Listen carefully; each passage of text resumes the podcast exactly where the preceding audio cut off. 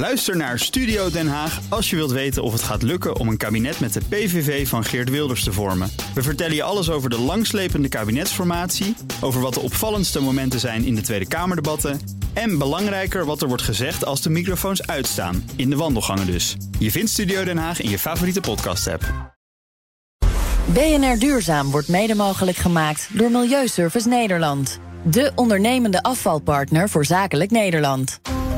Je kunt ons live of terugluisteren. Dat kan via de BNR-app. Daarin vind je bijvoorbeeld De Technoloog. Download de BNR-app en blijf scherp. BNR Nieuwsradio. Duurzaam. Harm Edens. Op de Groene Weg naar 2030 gaan we het vandaag hebben over... hoe Nederland zich als badkuipnatie moet wapenen tegen hoogwater. Over direct air capture, de technologie achter CO2-stofzuigers. En over het voortbestaan van de mens. Om dat te redden hebben we een oorlogseconomie naar Brits model nodig. In haar boek Das Ende des Kapitalismus legt journaliste Ulrike Herman uit waarom we terug moeten naar het consumptieniveau van 1978 om het voortbestaan van de mens te redden. De economie moet gehalveerd worden omdat de aarde haar grenzen heeft bereikt. En daartoe zijn we in staat. Ze verwijst naar de Britse oorlogseconomie van begin jaren 40 in de vorige eeuw. In korte tijd creëerden de Britten een nieuwe economie om zich tegen Hitler te verdedigen: een private, democratische planeconomie. Ze begrijpt heel goed dat er nu geen politici en partijen zijn die zoiets in willen stellen. Dat zou electorale zelfmoord zijn. Maar ze is tamelijk optimistisch over een gezamenlijke mondiale inspanning zodra de urgentie nog zichtbaarder en voelbaarder wordt. Omdat vrijwel alle landen harder getroffen zullen worden door de klimaatcrisis dan Duitsland. Ze wijst op China, dat dreigt een woestijn te worden. Ik ben Harm Edens, dit is BNR Duurzaam. En ons groene geweten is deze keer Aniek Monen... van de internationale vrouwenbeweging WECF International. Dankjewel. Daar straal je helemaal bij. dankjewel, Harm. Elk jaar wordt jouw titel groter en precies, langer. ja, precies. maar je zegt het nog steeds goed, dus dat komt helemaal goed. Kijk, het klimaatnieuws van deze dagen... ik kan natuurlijk niet anders, het hoge water in Nederland. Ja, zeker. Ja, we hebben het natuurlijk allemaal wel meegekregen... of je nou dicht bij het hoge water woonde of niet. Maar er waren beelden uit uh, Hoorn, Marken, Deventer. Overal Mhm. stond het water toch wel heel erg hoog. Uh, nou, het probleem was voornamelijk die hoge waterstanden... dus in uh, het IJsselmeer, in de IJssel... en dus in het Markermeer, wat we ook zagen gebeuren. Ja. En wat we zien is dat het water eigenlijk niet snel genoeg weggepompt kan worden. Nou, dat is nu al een probleem, maar dat gaat ook in de toekomst een groter probleem worden als dat zeespiegel, als die zeespiegel steeds verder blijft stijgen. nou, een discussie die wordt eigenlijk nu gevoerd over de vraag, eigenlijk een soort dilemma tussen twee verschillende opties. Ofwel willen we wonen in een soort badkuip. Er wordt Nederland een bad waar, die, dat aan de ene kant gevoerd wordt door de rivieren. Uh, en aan de andere kant weer zo snel mogelijk wordt leeggepompt. Ofwel geven we die rivieren toch wat meer ruimte om uh, nou, eigenlijk op eigen kracht uh, van uh, de ene kant van het land naar de zee te stromen. En gaan we onszelf dan beschermen met hele hoge rivierdijken. Nou, hoe dan ook zal die IJssel, zien we nu in de verschillende klimaatscenario's, meer water moeten gaan afvoeren richting de zee. en het IJsselwater, of IJsselmeer moet ik zeggen, sorry, moet dan dus ook meer water naar zee kunnen pompen. Nou, Rijkswaterstaat is daarom een nieuw project begonnen bij Den Oever. En dat is de bouw van het grootste gemaal van Europa. En dat grootste gemaal van Europa kan maximaal 235 kub water per seconde naar zee pompen. Ja. Nou, dan is het grootste gemaal van Europa. Nou, dat klinkt ook als heel veel, maar even ter vergelijking, om het in perspectief te plaatsen. Bij heel hoog water komt er tenminste 18.000 kub Rijnwater per seconde ons land binnen. Nou, en het grootste gemaal van Europa kan er dus 235 per seconde ja. weer het land uit Ik voel een verschilletje. Wie woont er aan de IJssel? Harm. Uh, het zijn uiteindelijk fundamentele keuzes die we voor Nederland moeten maken. Want als je bijvoorbeeld gaat afdammen, dan heeft dat directe gevolgen voor vissen die vanuit zee de rivier op willen zwemmen. Zoals de, uh, de zalm, de paling, ga maar door. Dan is er nog de vraag hoeveel energie al dat pompen in de toekomst gaat kosten. Hebben we die energie eigenlijk? Dan een heel ander bericht. Dat gaat over onze elektriciteitskabels. Hangt er ook weer mee samen. Ja, zeker. Want je zegt al, we hebben uh, veel meer elektriciteitskabels nodig in de toekomst. We hebben er al heel veel op dit moment. Uh, Zo'n 310.000 kilometer. Uh, en je moet die kabels eigenlijk zo zien. Die zijn natuurlijk van onder andere koper. Maar er zit een laag omheen. Dat heet dan een mantel. En dat is gemaakt van kunststof, van ja. plastic. Nou, het grote nieuwtje van, van deze aflevering is dat netbeheerder Enexis heeft aangekondigd dat ze kabels gaan gebruiken gebruiken met een gerecyclede plastic laag. En dat is natuurlijk heel erg belangrijk, want we zeiden het net al door heel veel verschillende redenen. Onder andere natuurlijk dat we die, al die gemalen moeten aanvoeren, wordt uh, dat elektriciteitsnet de komende jaren flink uit, uh, uitgebreid. En tot 2050 verwachten we zo'n extra 120.000 kilometer aan ondergrondse kabels erbij. En daar is natuurlijk ook ontzettend veel plastic voor nodig. Dus we gaan nu gerecycled plastic gebruiken, of in ieder geval Enexis. En dat is natuurlijk belangrijk als we ook nog eens circulair willen worden en ook nog eens minder fossiele brandstoffen willen gaan gebruiken. Ja. Over dat elektriciteitsnet gaan we het over twee weken hebben. Met als belangrijkste vraag: wat betekenen de files op het stroomnet voor die energietransitie? BNR Duurzaam. De afgelopen 150 jaar hebben wij mensen grote hoeveelheden CO2 de atmosfeer ingepompt. Genoeg om het klimaat voor tienduizenden jaren lang ingrijpend te veranderen. Steeds meer bedrijven ontwikkelen nu zogeheten CO2-stofzuigers. Machines om die lucht weer te zuiveren. Het Nederlandse Recarbon is één van hen. Het bedrijf maakte onlangs bekend dat ze in Canada een systeem gaan neerzetten. dat 50 ton koolstofdioxide per jaar kan verwijderen. met daktechnologie, oftewel direct air capture. Sophia Hummelman is een van de founders van het bedrijf en zij is hier. Sofia, fijn dat je er bent. Uh, hoe werkt jullie technologie precies? Ja, uh, nou, eigenlijk is het best wel simpel. We maken gebruik van een chemisch proces. Daarbij gebruiken we een soort actief materiaal wat een sorbent heet. En dat sorbent is in staat om de CO2 uit de lucht te absorberen, heet dat dan. We verwarmen eigenlijk de sorbent en daardoor laat de CO2 weer los. Dus wat we eigenlijk bouwen is inderdaad een technologie die als het ware de CO2 uit de lucht zuigt. En we willen dat op zo'n efficiënte en goedkope mogelijke manier doen. Ja, dan gaan we grandioos analyseren zometeen. Eerst even, waar wordt het sorbent van gemaakt? En hebben we daar genoeg grondstoffen voor? Qua krapte in de toekomst een belangrijke vraag, denk ik. Ja, zeker. Dus het sorbent is gebaseerd op amine uh, materialen. En die zijn eigenlijk in overvloed beschikbaar. Dus Mhm. dat is geen probleem in ieder geval. Waar komt dat vandaan dan? Amine materialen? Ik weet niet of iedereen dat weet. Ja, het wordt op dit moment ook commercieel geproduceerd. Voor uh, bijvoorbeeld waterzuivering wordt het gebruikt. Uh, Ja. Dus ja, het is al commercieel beschikbaar. Het moet alleen nog specifiek voor direct air capture ja, gefine-tuned worden. Ja. Hoe lang zijn jullie er al mee bezig? En, en wie is er op het idee gekomen? Uh, we zijn er officieel sinds uh, december 2022 mee bezig. Dus langer dan een jaar. Maar de technologie stamt af van uh, meer dan tien jaar onderzoek aan de Universiteit van Twente. Ja, dus komt nu in een versnelling. Jullie gaan nu een partnership aan met het Canadese Deep Sky. Wat is dat voor bedrijf en hoe zijn die bij jullie terechtgekomen? Ja, dus uh, Deep Sky is eigenlijk een soort projectontwikkelaar. Mm -hmm. Dus wat zij doen, is zij helpen andere direct air capture bedrijven om zo snel mogelijk hun technologie uh, op te schalen. Dus ze doen alles eromheen. Wij focussen op de technologieontwikkeling. Zij doen de infrastructuur, uh, bijvoorbeeld het verkoop van carbon credits en helpen ons ook met allerlei andere dingen. Ja, en dan denk je van, nou, dit is Universiteit Twente, goed Nederlandse innovatiekracht. Hou dat in Nederland. Nee, dan moeten we naar Canada. daar is vast een reden voor, want er komt nu een proefinstallatie in Quebec. Die locatie is niet zomaar uit de lucht komen vallen, denk ik. Nee, zeker. Dus uh, Quebec is heel geschikt. Uh, om drie redenen eigenlijk.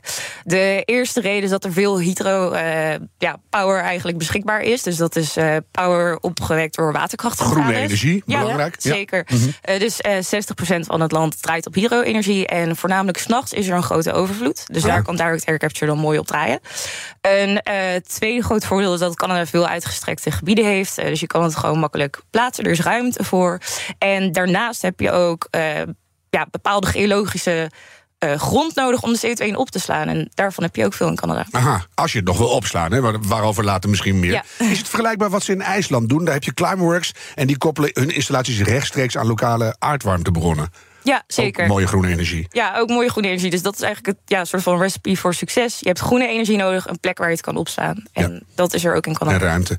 Er wordt altijd gezegd over direct air capture: het is veel te duur. 1 ton CO2 uit de atmosfeer krijgen kost ongeveer 500 tot 700 dollar. Ja, is onbetaalbaar. Nou, uh, misschien nu nog wel. Maar er zijn heel veel bedrijven mee bezig. Uh, dat is ook nodig om inderdaad tot een prijspunt te komen dat het commercieel ingezet kan worden. En wat, is kijkt... dat, uh, wat is dat prijspunt? Wat is het doel? Ja, is daar een idee van? Ja, ja zeker. Dus de meeste bedrijven die bewegen nu toe naar ongeveer ja, 100 euro of dollar per ton CO2. Mm -hmm. En dat komt eigenlijk voort uit onderzoek ja, van verschillende instanties. Maar dat is een prijspunt wat haalbaar gaat worden in de toekomst. En dan ook nog een mooie sturing geeft aan al die bedrijven om zo weinig mogelijk CO2 uit te stoten. Um, Even dat energievraagstuk. Als jullie uh, het proces in volle kracht hebben, dan uh, heeft dat energie nodig. Want je zei net, we verwarmen het sorbent weer om de CO2 eruit te halen. Als je het totale plaatje bekijkt, hoeveel energie gebruiken jullie en hoe, hoe, hoe kan je dat zo gunstig mogelijk houden? Ja, dus op dit moment gebruiken we natuurlijk meer energie omdat we bezig zijn met pilots en demonstraties. Mm -hmm. uh, maar in de toekomst verwachten we toe te kunnen werken naar ongeveer een level van 1500 kilowattuur per ton CO2. En is dat een mooie uitruil? Ehm, ja, nou zeker. Als in, dat is het level waarbij we ook die 100 euro per ton uh, zouden kunnen gaan halen in de toekomst. En wat is er nodig om die, die energie, dat energieverbruik zo laag mogelijk te krijgen? Um, verschillende dingen. Dus het hangt uh, ook heel erg af van de locatie waar je de installatie neerzet. De luchtvochtigheid, uh, de temperatuur in die locatie. Het zijn allemaal factoren die meespelen. -hmm. maar ja, voornamelijk gaat het inderdaad om het verwarming- en verkoelingsproces... wat je zo efficiënt mogelijk wil gaan doen. Ja, want jullie doen het anders dan andere uh, dakkers, om het maar zo. het wordt al heel ingeburgerd nu. Want jullie hebben uh, een systeem van twee vaten. Kan je daar iets beter uitleggen waardoor jullie eigenlijk gunstiger zijn? Ja, zeker. Dus. Um ja, origineel gebeurt direct air capture in één vat. Dus je verkoelt en uh, verhit dat vat continu. Nou, daarbij verlies je heel veel energie ook door het materiaal wat er omheen zit. Mm -hmm. Wij splitsen het eigenlijk op en we transporteren het sorbent door die vaten. Dus het circuleert er als het ware doorheen. En uh, daarmee reduceren we de energie significant. Um, een ander voordeel is dat het ook nog een circulerend proces is. Dus eigenlijk ben je continu bezig met CO2 afvangen. En bij het andere proces is het eigenlijk in stappen. Ja, dus als je niet de hele tijd koud, warm, koud, warm hoeft te maken, ben je een stuk uh, zuiniger uit. En ik even los van dat energievraagstuk. Hè, hoe sta jij in die hele discussie van uh, direct air capture? Want sceptici, en die hebben we genoeg, die zeggen ja, het is een escape route voor de fossiele industrie. Die kunnen gewoon doorgaan met versneld oppompen en meer en meer en meer uitstoten. Want we zuigen het er toch wel uit. Ja, nou, ik denk wel, het is een technologie, denk ik, met heel veel uh, potentie, maar ook met heel veel risico's. Uh, als je kijkt naar de verschillende scenario's van het IPCC, hè, het Wetenschappelijk Bureau van de Verenigde Naties, mm. zeggen zij in hun scenario's eigenlijk heel duidelijk: ja, dat direct air capture, dat is eigenlijk best wel nodig. Want we moeten ook gewoon, los van het feit dat we nu onze uitstoot moeten verlagen, moeten we ook gewoon bezig zijn met uitstoot weer uit de lucht halen. Ja. Dus ze zeggen, het is wel echt belangrijk, maar er zijn twee dingen waar we echt op moeten letten. En dat is onder andere dat we bijvoorbeeld de energie die we dan gebruiken, dat dat ook echt CO2-vrije energie is, dus groene energie. En dat, uh, wat jij net eigenlijk ook al zegt, uh, dat we de energie, uh, dat eigenlijk de potentie die we gebruiken om de, al die CO2 weer uit de lucht te halen, dat dat geen reden is om dan maar niet die uitstoot ook te verlagen. Kijk, even heel indringend naar Sofia. Het moet, het moet historische CO2 zijn, hè? dus die, moet, die moeten we eruit halen. De installatie in Canada is er vooral ook om data te verzamelen. Je zei het net al. Hoe ziet jullie vervolgroute eruit? Heb je die scherp in je hoofd? Wanneer kunnen we echt gaan schalen? Ja, zeker. Dus met Deep Sky hebben we nu een partnerschap waarin we het aankomende jaar de installatie van 50 ton gaan bouwen. Mm -hmm. Het jaar daarna uh, gaan we die testen en op basis daarvan werken we verder. Uiteindelijk werken we naar een installatie toe van ongeveer 100.000 ton uh, CO2 per jaar in 2028. En zijn het enorme fabrieken, dan of valt het nog mee? Is dat nog te overzien? Nee, dus op de 100.000 ton schaal valt het nog mee. Dan is het een installatie, een mini-fabriek zou ik het noemen, maar nee, geen grote. En dan ja. kunnen we er heel veel van bouwen. En dan daarna de rest van de wereld, daar hebben we straks over. Maar wat gaan jullie precies doen met die opgevangen CO2? Want je zegt net, ja, we, we halen het uit de lucht, we, mm -hmm. we weken het dan weer los. Maar hoe voorkom je dat het dan ook weer terug de atmosfeer in? Nou, sterker nog, jij zei van we hebben grond nodig waar we het in op kunnen slaan. Maar ik denk dan, het is een grondstof, wat zonde, kun je daar niet meteen iets, iets mee doen? Ja, zeker. Dus dat is ook een discussie die heel veel gaande is. Dus je kan er twee dingen mee doen. Je kan het inderdaad opslaan of benutten. Mm -hmm. uh, met Deep Sky specifiek gaan we het opslaan. Hoe we dat doen uh, is eigenlijk met een proces wat carbon mineralization heet. Uh, simpel gezegd, wat er gebeurt is CO2 uh, reageert met bepaalde mineralen uit de regio en je vormt een gesteente. De andere optie, dus het gebruiken uh, van CO2 als grondstof, um, doe je bijvoorbeeld om er chemicaliën van te maken of methanol. En uiteindelijk kun je er zelfs synthetische brandstoffen van maken. Ja, dat wil zeggen. Dan kunnen we het echt heel circulair krijgen. Ja. ja. Dus er zijn echt wel verschillende doeleinden om vervolgens dat CO2 weer her te gebruiken. Ik, ik, ik zag ook een foto van een, een recarbon container naast eigenlijk een kas, een tuinbouwkas. Uh, hoe zit dat precies? Kun je het daar ook in gebruiken? Ja, zeker. Dus dat is de eerste route die we hebben onderzocht, omdat er in Nederland natuurlijk veel glastuinbouw is. Ja. Um, het is zeker interessant uh, voor in de toekomst, maar op dit moment is het nog niet commercieel inzetbaar. Mm -hmm. um, we hebben wel een aantal tuinders die er daadwerkelijk heel geïnteresseerd in zijn en we zullen ook met hun in de toekomst gaan testen. Dus als je dan het plaatje helemaal rond maakt, dan hebben we ergens een recarbon uh, wasinstallatie. Die trekt de CO2 eruit en die geef je dan uh, voor een schappelijk prijsje aan de kwekers om het spul extra hard te laten groeien. Ja, zeker. En het voordeel is dat we het gewoon naast de kas neer kunnen zetten. Dus het wordt lokaal geproduceerd en benut. Dus ja. je hoeft het ook niet te transporteren. En, en heb je iets van een tijdpad in gedachten wanneer dat commercieel uh, interessant wordt? Voor alle tuinders die luisteren natuurlijk. Ja, die staan te popelen natuurlijk. ja, voor de glastuinbouw vijf, zes jaar is een goede nou, Dat gaan we misschien nog wel meemaken. BNR Nieuwsradio. Duurzaam. Harm Edens.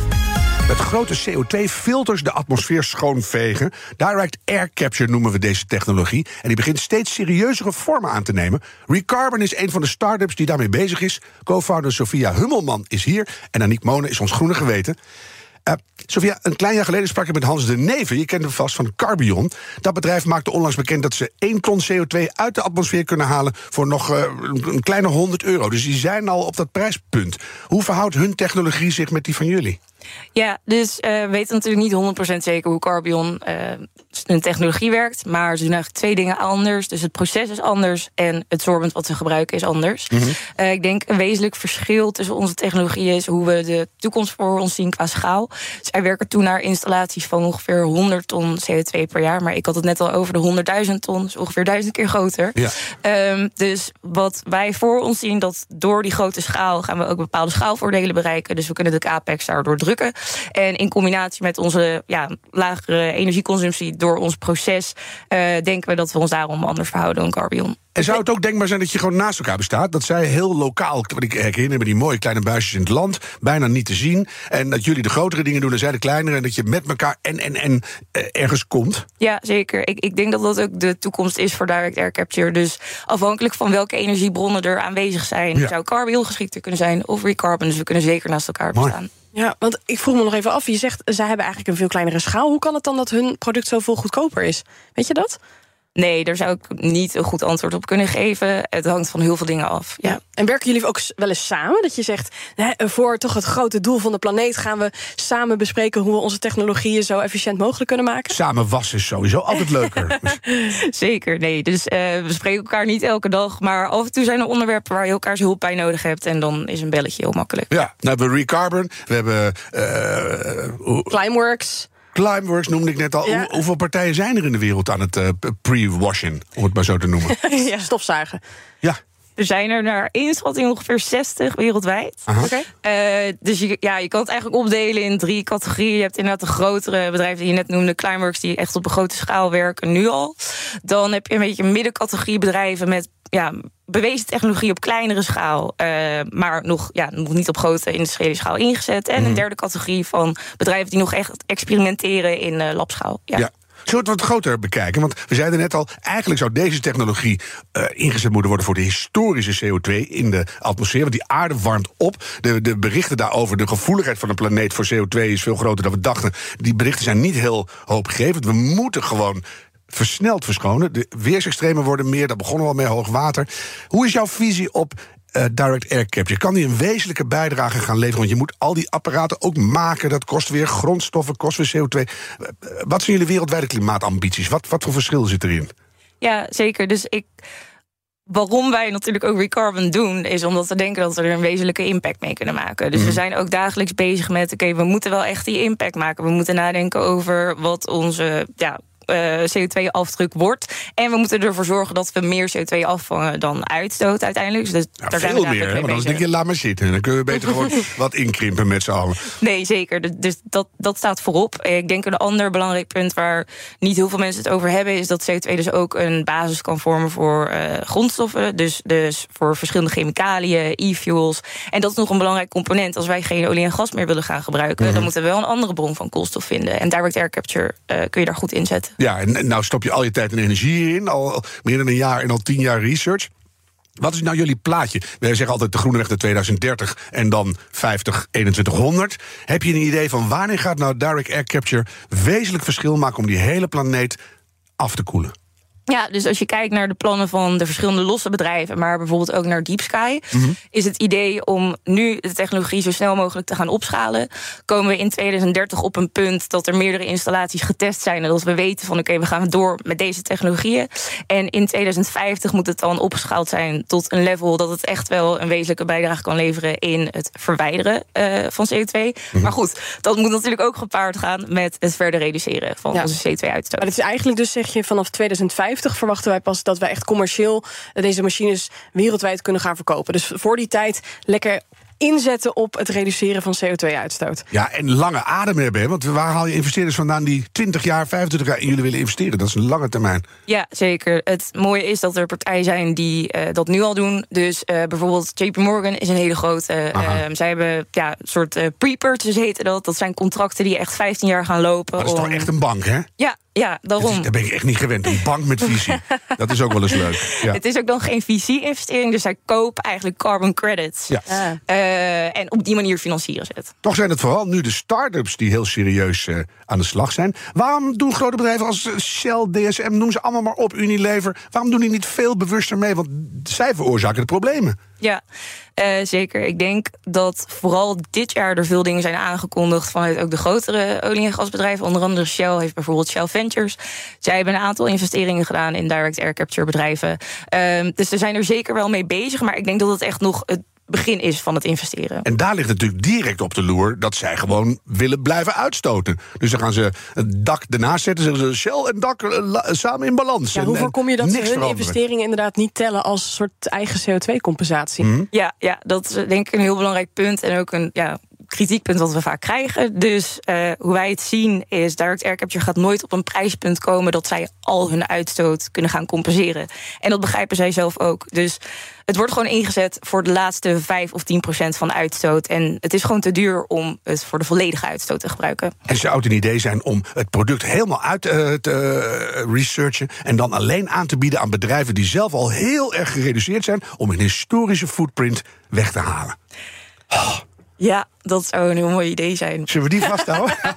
Heerlijk. Ik ga je enorm hele succes goede ideeën, Ja, maar Ja. dat is gewoon fijn. Sophia Hubbelman van Recarbon, dankjewel voor je verhaal... en veel succes met je missie. En Aniek, wij zien jou binnenkort ongetwijfeld weer terug. Zeker. Dan nog even dit. Het is heel lastig om van de kant op de steiger te komen. Daar staat het water zo hoog en het is er zo nat dat kaplaarzen nodig zijn. Heeft u dit wel eens meegemaakt? Nee, zo erg niet. Het uh, blijft stijgen en zodoende zijn we links en rechts aan het pompen. Dikke ellende binnen, want alles is stuk. Mijn vrouw heeft de boeken allemaal naar boven gebracht en uh, alles op klossen. En, uh... Nu op het moment is het droog, doordat we buiten nog kunnen pompen. Maar wat er nog komt aan regen, het is maar afwachten. Ja, kort samengevat, dikke ellende. En deze mevrouw vraagt zich af wat er nog komen gaat. Nou, dat weten we natuurlijk niet, maar het staat zo goed als vast... dat we dit soort toestanden in de toekomst veel vaker... en ook nog veel erger gaan meemaken. Door klimaatverandering zal het vaker en heviger gaan regenen. En daar komt nog iets bij. Volgens deskundigen kunnen we 1 tot 2 meter zeespiegelstijging waarschijnlijk nog wel aan. Maar dan, dan is nog maar zeer de vraag of West-Nederland in haar huidige vorm kan blijven bestaan. Wat ik eigenlijk probeer te zeggen, delen van ons land teruggeven aan de zee wordt een realistisch toekomstscenario. Dus hop, snel die CO2-uitstoot terugbrengen, ook met luchtwassers... en tegelijkertijd hopen dat de ijskappen zich niet al te veel gaan roeren. Dit was BNR Duurzaam, de groene weg naar 2030. Laten we die met z'n allen nemen en een beetje doorlopen graag. De tijd van treuzelen is voorbij. BNR Duurzaam wordt mede mogelijk gemaakt door Milieuservice Nederland. De ondernemende afvalpartner voor zakelijk Nederland. Bij BNR ben je altijd als eerste op de hoogte van het laatste nieuws. Luister dagelijks live via internet. Bas van Werven. En heel langzaam komt de zon op rond dit tijdstip. Je krijgt inzicht in de dag die komt op BNR, het Binnenhof in Nederland en de rest van de wereld. De Ochtendspits. Voor de beste start van je werkdag. Blijf scherp en mis niets.